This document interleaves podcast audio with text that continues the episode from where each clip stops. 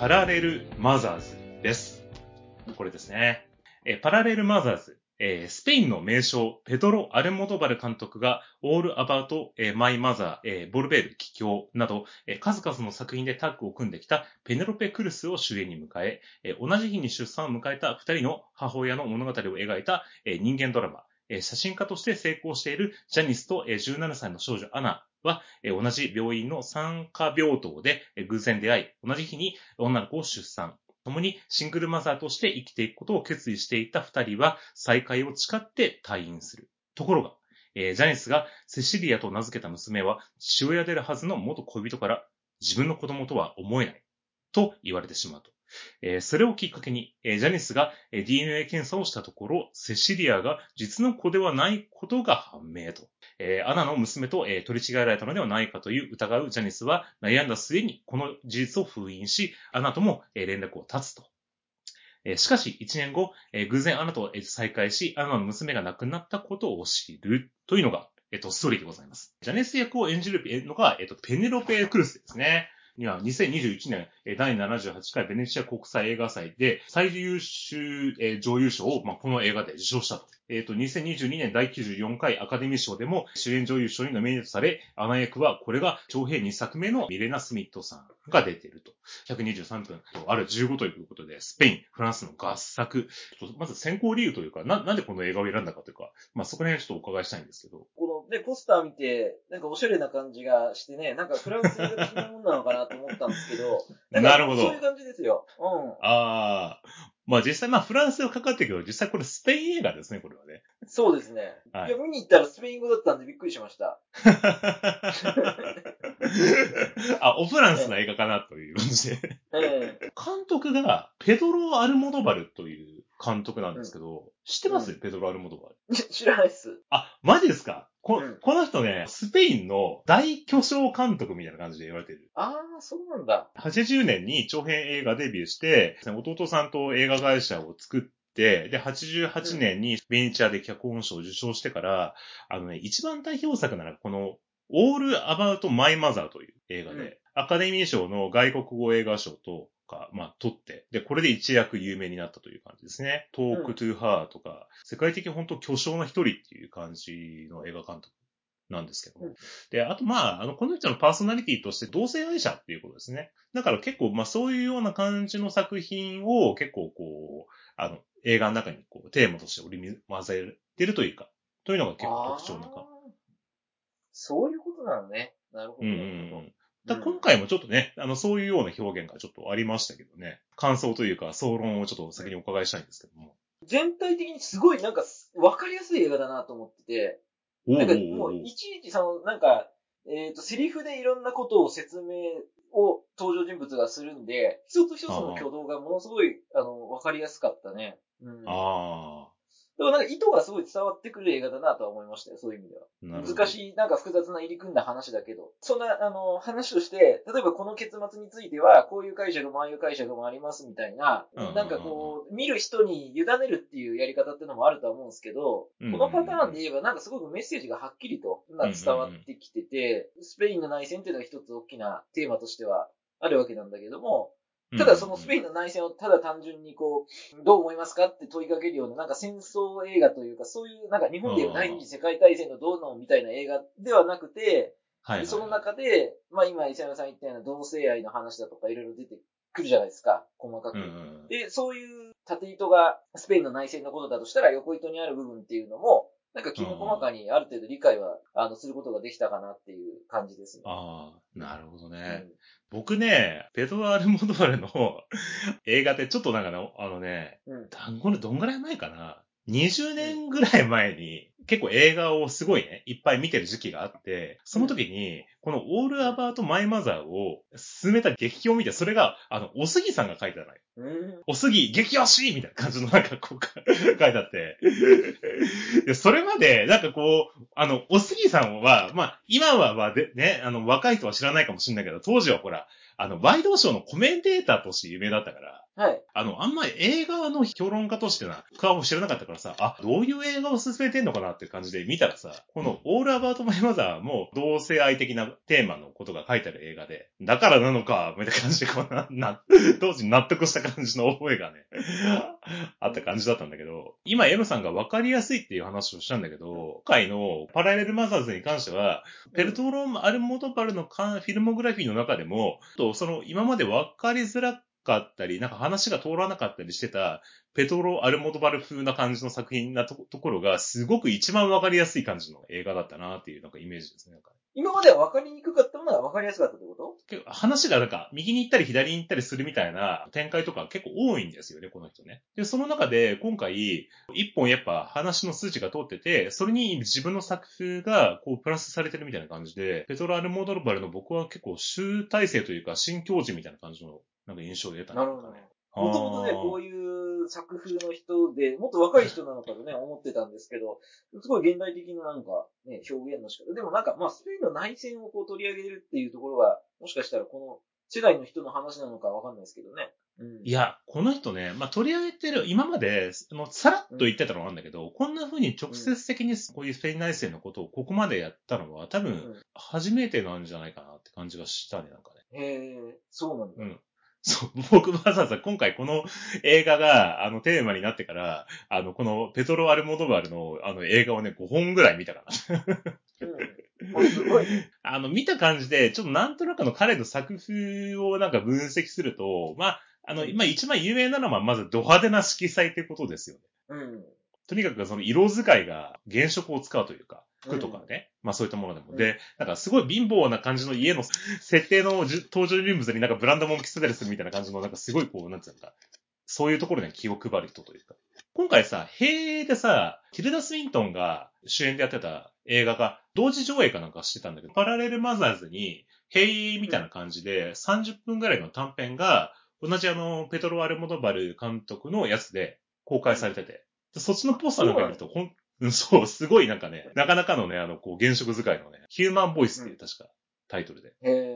公開されてて、えっとで、演劇のなんか映画化みたいな感じのね、やつで、そっちもまあうん面白い、うん、結構面白かったんですけどね。この人の映画の、あの、ラインとしては、まあ、大枠二つラインがあって、はい。作風として。まあ、一個が、自分の人生をそのまま映画化するっていうのがあるんです。個人史的映画化ラインっていうかな、自分ではなんか欲望と映画の三部作って 言ってるんだけど、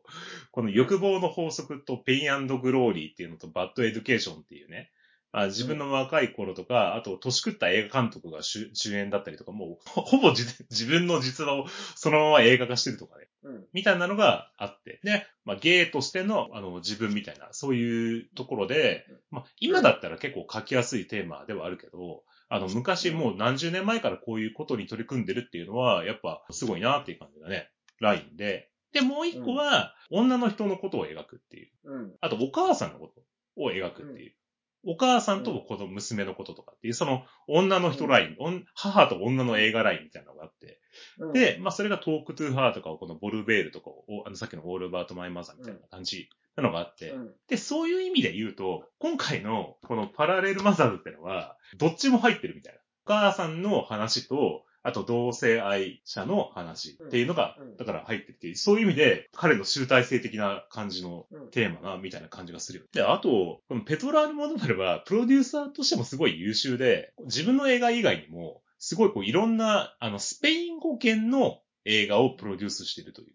で、この人生スイッチとか、死ぬまでにしたい銃のこととか、スペイン語圏ってやっぱ英語圏にすぐじゃないけど、すごい大きい市場だから、そこに対して、まあやっぱいろんな映画が結構作られてるわけなんですよ。そこでいろ、本当ありとあらゆる映画のプロデュースに入ってるのが、この監督というか、まあそういう意味でも巨匠感がすごいなという感じが、なんか調べてあったなっていう感じです。ちなみに今回あの、このペネロペ・クルスさんど、どうでした？かペネロペ・クルスってスペイン語喋る人なんだっていういうのが一番の僕は最初の印象です。あだから英語なんか映画出てる人かなと思って、それは正しいんですかね？ああ、そうですね。だから、あの、トム・クルーズの元カノとして有名ですよね。一般的にはね。なるほど、なるほど。うん。うん。そう、ただその意味では、あ、スペイン語圏の人なんだなっていう、もう本当にそれが一番、あの、驚きました。ああ。まあみんなこの人はなのかもしれないけど。うん いや、まあ僕もまあ今回見て、あ、そっか、スペイン人の女優さんだっていうふうに思ったけど、スペイン人からすれば、もう本当にスペインを代表する国民的女優みたいななるほど、なるほど。感じで、実年齢ペネロペ・クルスは48歳なんですよ。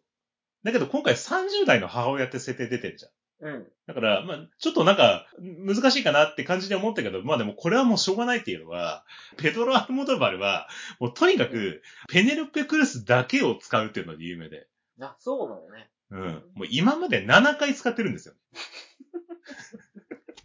そうなんだ。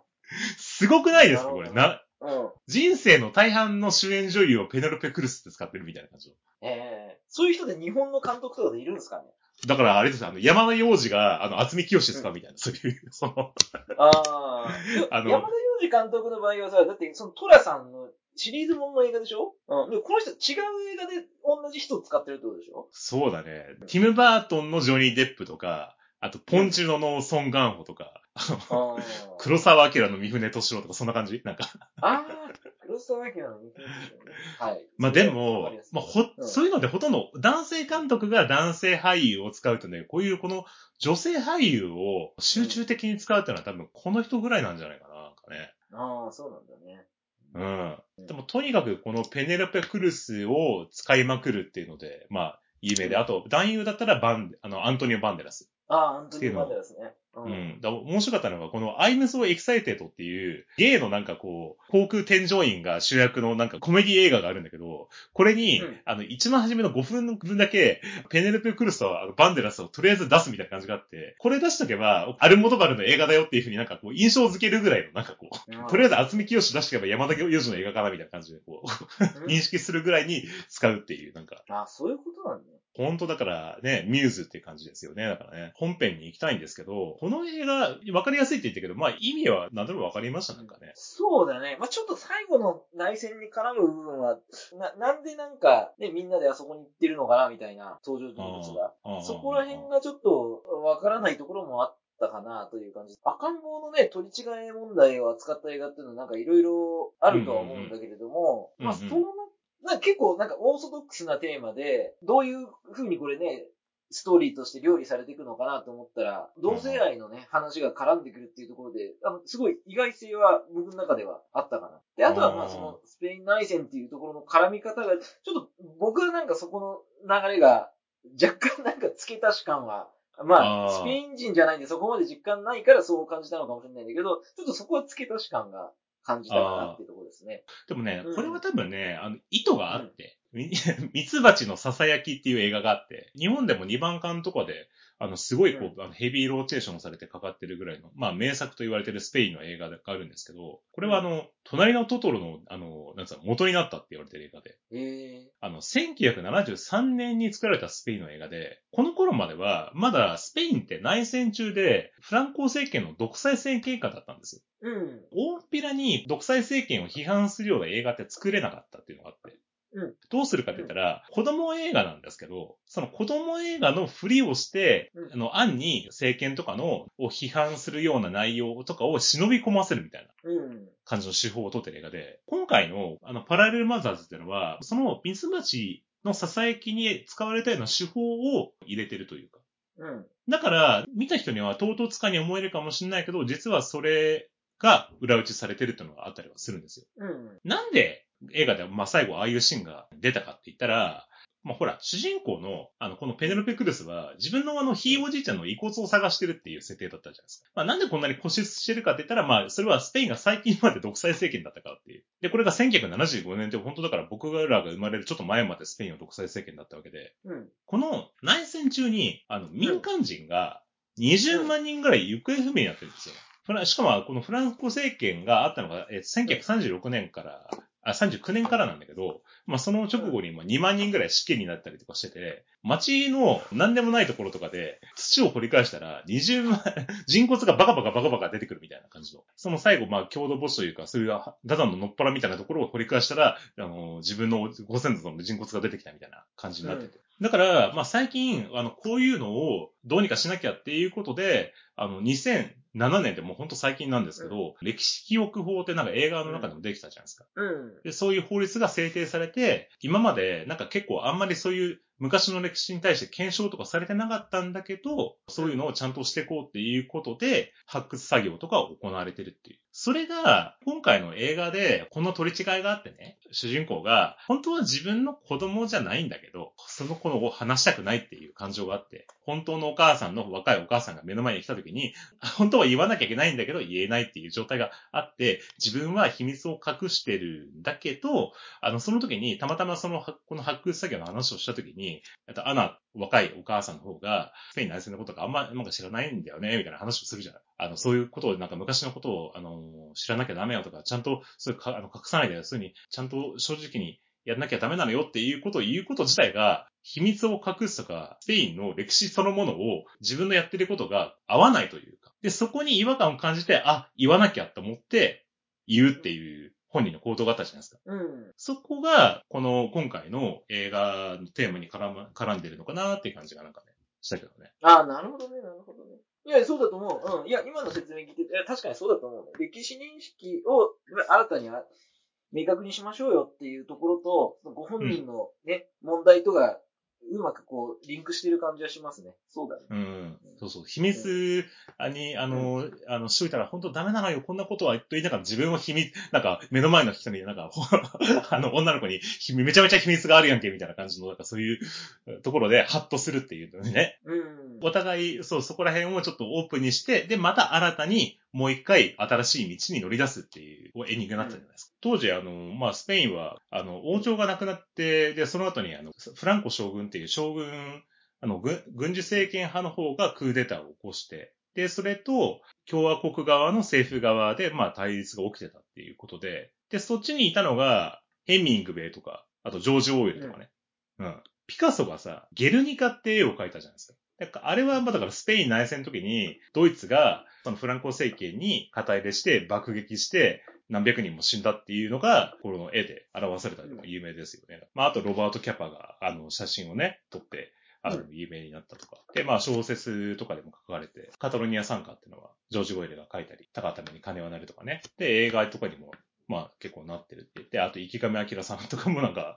テレビ東京の番組なんかで、スペイン内戦のことに対して取材をしてたりするっていう。急にこのペドラル・モドバルがこういう歴史のこととかを、まあ取り上げて映画にしようかなって思ったかって言ったら、今スペインが政治的に不安定な感じなのが出てるという感じなんですよ。うん、で、これは、あの、スペインに限ったことなくて、ヨーロッパ全体にも言えることではあるんですけど、結構その極右勢力が結構台頭してきてるっていうのがあって、で、このサンティアゴ・アパスカルっていう、このボックスっていう、あの、なんつうの、極右政党が、まあ、フランコ政権のことをちょっと称賛したりするようなこととか、うん、フランコの墓をですね、移送して、現政権の方がやろうとしたときに、それに対してなんかこう反対運動を起こして、なんか抗議運動が起こったりするみたいなことがあったりして、でそれがなんかね、あの、このパラレルマザーズの、この執筆中かなんかに、この、こういうことがスペインであったからこそ、こういうテーマを、なんか、ペドロ・アルモドバルが、まあ、入れようとしたっていうことらしいんですよ。このペドロ・アルモドバルっていうのは、独裁政権下って結構文化的になんかこう、なんていうかな、スペインが結構制限されたりとか、そういう自由がない時代で、でそれが、フランコが死んだ後に結構いきなり自由になって、で、その時に、まあ、文化的英雄みたいな感じで、文化革命みたいなのがなんか起きて、いろいろな表現をしてこいよって、それの、あの、先頭に立ったのが、このペトラル・モトバルだったらしいんです。こういう、まあ、派手な色彩で、いろんななんか明るいね、作、まあ、スペインって言えばなんかすごいこう、国民的になんか明るいみたいなイメージがあったりするけど、それは、まあ、ある意味、この人が先導したみたいなところもあったりはするというか。そうなんだ。だそういう、あの、アルモドバルにファンがいて、通称アルモドバリアンっていうらしいんだけど。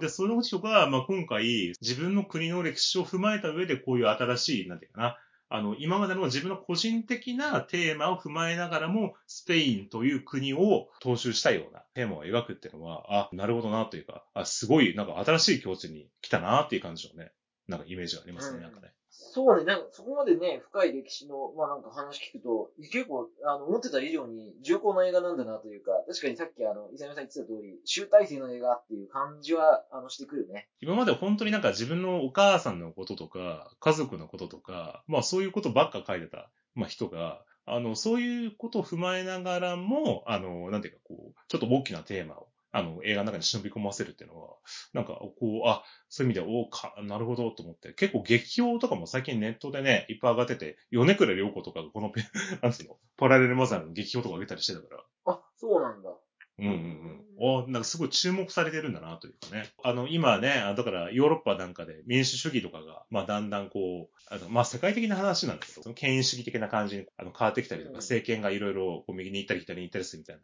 不安定な状況がある中で、こういう作品を出すっていうのをね、今までの歴史をこう塗りつぶしちゃうことで、まあ今回だったら、もしかしたら、この、えっと、隣に、自分の隣に住んでる人が、じ、なんか昔自分のご先祖様を殺した人の子孫かもしれないみたいなことがあったりするわけじゃない。独裁政権がうん終わった後に、そういう独裁政権に加担した人をどうするかみたいな話があって、で、その時に、沈黙の協定って言って、そういう人たちをあんまこう追求しないみたいな感じになっちゃったらしいんですよ。うん。まあだからこそ、なんかこう自分のご先祖様のこともわからないし、他人のこともわからないし、みたいななんか、あの、こういうところははっきりしなきゃねっていうふうなテーマが打ち出されるっていうのが、あ、スペインの歴史のことなんだなと思うんですああ、なるほどね。よ。うんそううんうん、だから最後ほら、小さい赤ん坊だったことも忘れて、なんかその墓の前に立ったり、こう全世代的な人たちが全員墓の中に入ってるするじゃない。うんだ。あれは、スペイン人がみんなや知らなきゃいけないことなんですよっていうテーマなのかなと思って。そうね。だから、僕らのね、日本人だとなんかあんまそういう歴史っていうか、第二次世界大戦の時って普通に外部の人からもう、なんか戦争犯罪の人処罰されますみたいな歴史だったんで、そこをね、感じづらいと思うんだけど、まあスペインっていうのは、そうだ、曖昧っていうことなんだね。で、しかも内戦だから、まあまたちょっとね、日本とも意味合いが違うでしょうし。法律で歴史記憶法ってすごい、なんか法律の名前もすごいけどさ。でも、まあ、これって別にね、日本もね、まあ最近ほら、ねつい最近まで、某政権とかがさ、うん森友問題とかもそうだけど、黒塗りの文章を出したりとかするみたいな感じで、この前の歴史を消しちゃうみたいな。で結局検証できなくなるみたいなことって、そういうことがあると前に進めないみたいなことがあったりするから、そういうのってね、本当全世代的に今結構感じられるテーマなのかなとか過去にはなんか見たことはあると、この監督の映画を、伊佐山さんね。そうだね。だから、あのオールアバート・マイ・マザーは見たけど、だからそういうその同性愛的な感じのテーマが入ってる映画だから、まあ別に、うなんか差別心があるわけでも何でもないんだけど、まあ単純に僕には分かりにくいというか、みたいなテーマかなと思って、ちょっとこのアルモドバルの映画をあんまなんか能動的に見なかったところがあったりしたんですよ。そうだったんだ。ああうん。ただまあ実際ちょっと今見てみると、やっぱほら、もうこの何十年かでやっぱそういう価値観ってだいぶ変わったじゃないですか、なんか。うん。だから、今見ると、そういう昔、アルモドバルが提示してたテーマが、なんか逆になんか、ああ、なるほどなって今わかるところがあるというか。あ、そういうことね。逆にね。うんうん。同性愛的なテーマを書くから、届かぬ愛みたいなテーマが結構絡んでくるわけですよ。例えば、自分が好きな、全然振り向いてくれない彼女がいるんだけど、その人のために献身的にすることが、まあ、本人にとっては大きな迷惑なんだけど、最終的にその人の何か、バタフライエフェクトじゃないんだけど、本人の幸せに何かにつながることがある。それは愛なのかどう、どうなのかみたいなことって、結ばれぬ愛っていうのをどう処理していいのか問題みたいなものに関係したりとか、うん。まあ、女の人のことを描くから、お母さんと娘の話で、だからこの間ほら、女性のテーマの映画がどうこうって話をしたけどさ、まあうん、この人なんか本当だから女性主人公、女性テーマの映画をずーっと撮ってきた映画監督って感じなんかね。ね時代が追いついてきたってことですね。そうだね。なんか、だから、うん今見ると逆になんか、うん、あ、わかるというか、あな、うんなんだ、今の方、今の時代の方が共感を得られる監督なのかなっていう感じなんかね、したけどね。でもスペインではもう元から巨匠って認識されてたってことは、なんかスペインとかヨーロッパの方がそういう社会的な認識がちょっと発達してたってことなんですかね。うん、あのね、スペインはねうん、同性婚が確か今認められてるのかな、確か今。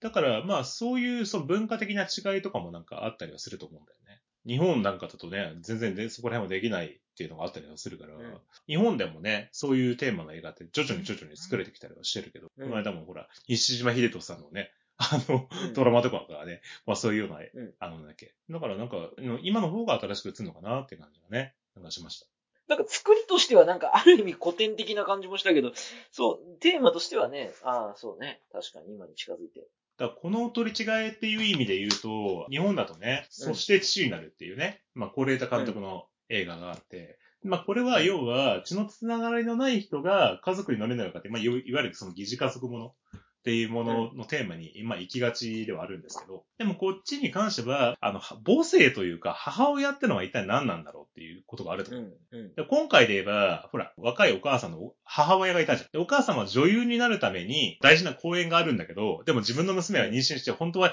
そばにいてあげなきゃいけないのに、外回りの公演があるから、そばにいなくていいですか？っていうふうに娘に聞くっていうシーンがあるじゃん。最後にそのお母さんが、あの、主人公のジャニスのところに訪れて、あの、うん私ね、なんかもう本当母親失格だと思うのよ、みたいなこと言うじゃん、なんか。うん。で、あれって、自分の本当に娘がいるけど、なんかお母さんになりきれないお母さんっていうことじゃない、あっちは。うん。うん。で、で逆に主人公は、自分の娘でもない、ほ血血のつながりって意味だよね。うん。血のつながりはない自分の娘だけど、その娘うんととにかく離れたくないというか、引き裂かれるのが本当に辛いっていう。そういう意味で言うと、それはつまり母性とか母親っていうのは何なんだろうっていう。昔ながらの日本のホームドラマを超現代的にした感じしますね。ホ ホームドラマ？